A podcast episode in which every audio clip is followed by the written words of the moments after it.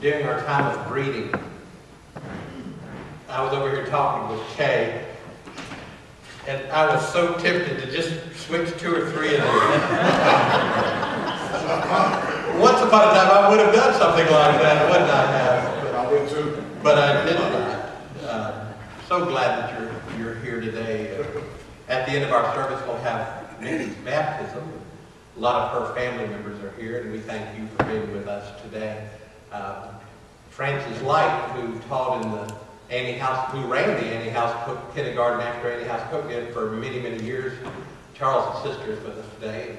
Her son David, one of my dear friends for as long as we've lived. So I'm glad that, that you're all here. And uh, a dear lady, I don't even remember her name, I called her Granny Smith my whole life. Um, several of her family members are here, and I thank them for being here today as well. Did a wedding yesterday on the Chattahoochee River at the Roswell River Landing, and it was a beautiful venue for a wedding.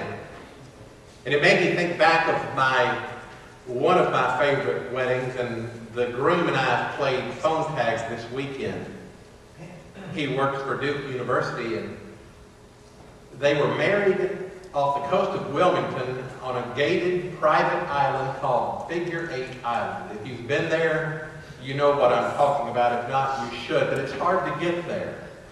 Um, but because I was doing the wedding, they let us stay a week in a private residence on Figure Eight Island with several other family members.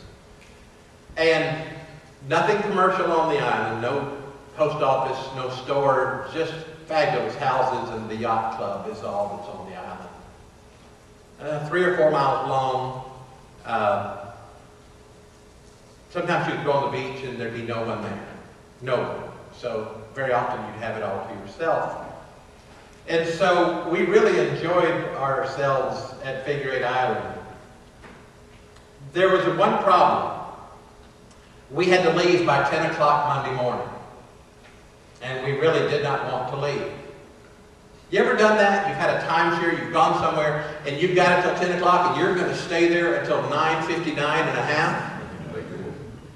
But then if you stay too much longer, the meter starts running again, you have to pay for it. And when I found out the house was $6,000 for the week, I considered my options, and I was glad to leave. You ever been glad to leave a place? Maybe a Broncos fan after the Super Bowl was glad to get out of there. Maybe a Falcons fan after any game was glad to get out of there. I'm always glad to leave the dentist office. If there's a dentist here today, I'm sorry, but I'm always glad to get away from there. Today we're going to talk about leaving a place that we all know so very, very well. Leaving a life of sin. Leaving a life of sin. I said that. That's what you heard. Is that possible? Let's pray together. Father, we're all on the same page. We know what that is. We know our shortcomings many times.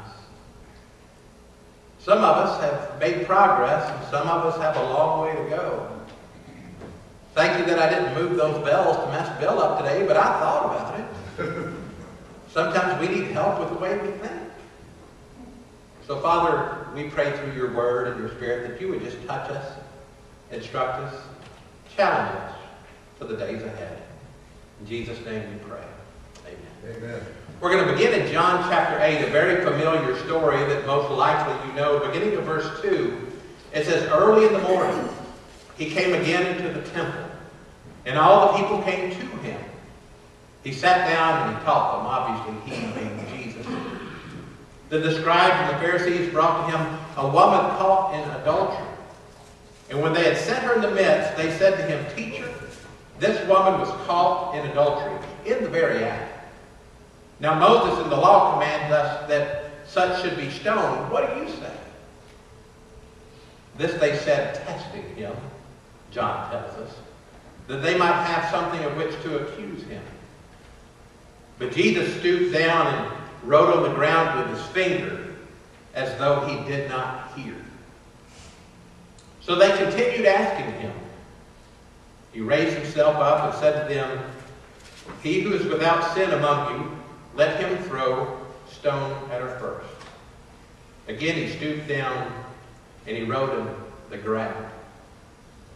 People have debated over time what he was writing. It's just guessing that people would guess. A couple of things I've heard. Some say he was writing the Ten Commandments, or sins that he knew the crowd had committed. Others says he was writing their very names and what they had done. Because when he says the next statement, when he said, he was without sin among you, let him throw a stone at her first, and he stops and writes on the ground, and he's writing more about their lives, who knows, but it worked. Those who heard it, verse 9, being convicted by their conscience, went out one by one, beginning with the oldest, even to the last. Jesus was left alone. The woman standing in the midst. When Jesus had raised himself up and saw no one but the woman, he said to her, Woman, where are your, those accusers of yours? Has no one condemned you? She said, No one, Lord. And Jesus said to her, Neither do I condemn you. Go and sin no more. That's an amazing story to me. It's a story about many things, and we could go in lots of directions. It's a story about religious hypocrites who had no love. It's a story about sin. It's a story about forgiveness. It's a story about love. But the thing that jumps out at me is the last part of verse 11. What Jesus told the woman as she left. Five words. Go and sin no more. And you see that, and you hear that, and it's so familiar, and you've got in the back of your head, ask, is that possible? Can we do that? Can we live lives without sin once we know Christ? A couple of quotes that have meant a lot to me over time. Leonard Ravenhill used to say, I'm not saying that it's impossible for us to sin. I'm saying that it's impossible for us not to sin. We have a problem. Duncan Campbell said this. You'll never get to the place in your life where it, where it is impossible for you to sin, but thanks be to God that you're in a position where it is possible for you not to. The position of maturity, the position of growth that hopefully all of us find. As I hear those words, I think of my life. There's still sin. However, I'm way ahead of where I once was. I'm a way improved version of what I used to be. Even in the last year, I believe I've moved in the right direction. But isn't that the greatest of goals? Go and sin no more. What a goal that would be. And when I hear Jesus say those words to go sin no more, I truly believe that's exactly what he meant for that woman that day, and I think he means that for me. Here's the question. Do we aim too low? Do we aim too low? Do we expect to always take one step forward and one step back? Have we settled for partial salvation, free from the penalty of sin, but still a slave to its power? You ever set goals or resolutions in your life? Ever make a resolution like go and sin no more? Do you believe it's possible? Let's look at some scripture that has helped me tremendously. Romans 6, 1 through 4. Romans 6, beginning of verse 1. Well then, should we keep on sinning so that God can show us more and more of his wonderful grace? People believe that. God loves me, he's going to give me grace, I might as well sin so he can give me a bunch of grace. The answer is verse 2, of course. Since we have died to sin, how can we continue to live in it? Or have you forgotten that when we were joined with Christ Jesus in baptism, we joined him in his death? We talked about that last week about identifying with Christ. We died, we're buried with Christ by baptism, and just as Christ was raised from the dead by the glorious power of the Father, now we also may live new lives. Even in the time of the New Testament being written, people weren't too sure that it was possible that you could go and sin no more. Their thinking was something like, God loves me and will forgive me no matter what, so I might as well keep on sinning. But then Romans is written, and we get to verse 2, and we find those five words. We have died to sin. I have a picture in my mind. Suppose I have a friend who died.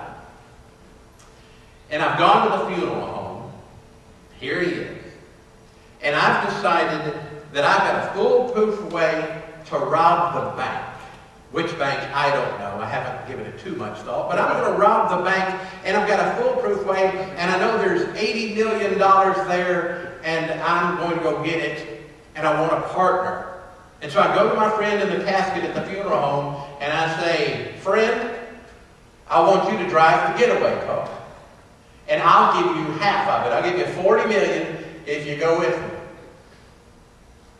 Is he going? Yep. Remember, he's the guest of honor at the funeral. he's dead. He's not going. Morris, you're the expert. Is he going with me? Morris says no. I'll take Morris's word. but then I have a friend in line. And I go to my friend in line and I make him the same deal. Half of it. Is he going? Well, it depends on his level of commitment. If he's not sold out to Jesus, perhaps he's going. If he is, if he realizes the, Rome, the words in Romans are true that we have died to sin, then he's not going.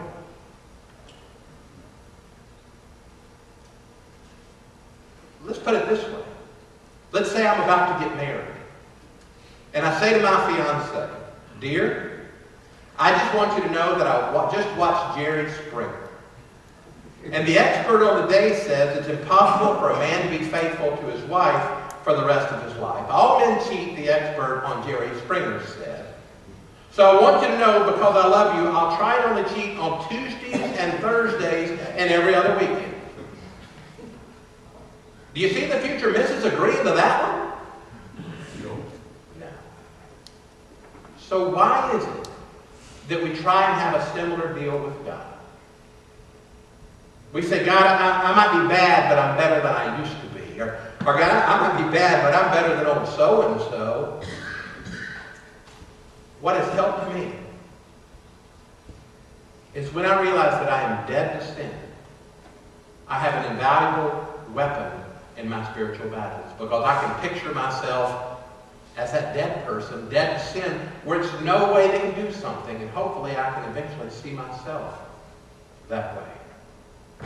When we realize we are dead to sin, we have a wonderful weapon.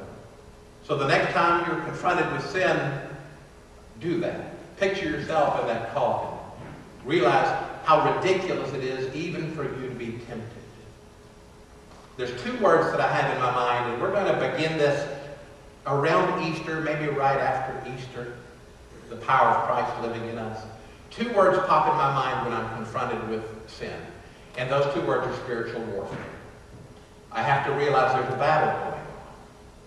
And I have to realize every decision I make down here can be a result of a battle that's being fought up there, and I need to make sure that I realize that God is with me.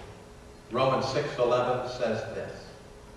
So you also should consider yourself to be dead to the power of sin and alive to God through Christ Jesus. What Jesus said to that woman is you don't have to sin. And that's exactly what I need to hear him say to me. And if we're alike, and we are, that's exactly what you need him to say to you. Let's pray together. Father, let us picture that. Forgive us if we have settled for something less than we ought to have. Help us to consider ourselves dead to the power of sin and alive to God through Christ Jesus. Help us to know that we have died to sin. Father, as you said so long ago, because of your wonderful love to that lady who was caught doing something she should not, you did not condemn her, but you told her to go and sin no more. Help us to know that you will go with us after you tell us. You will walk with us, help us along that journey. Father, thank you that you give us that strength to do all of those things that we need to do. Make us do. In Jesus' name we pray. Amen. Amen. What we have now for you as we get ready for our baptism is we have a video. And we wanted you to see this video that, that Mickey has made and Charles has made. While you're watching that, we will be getting ready for our.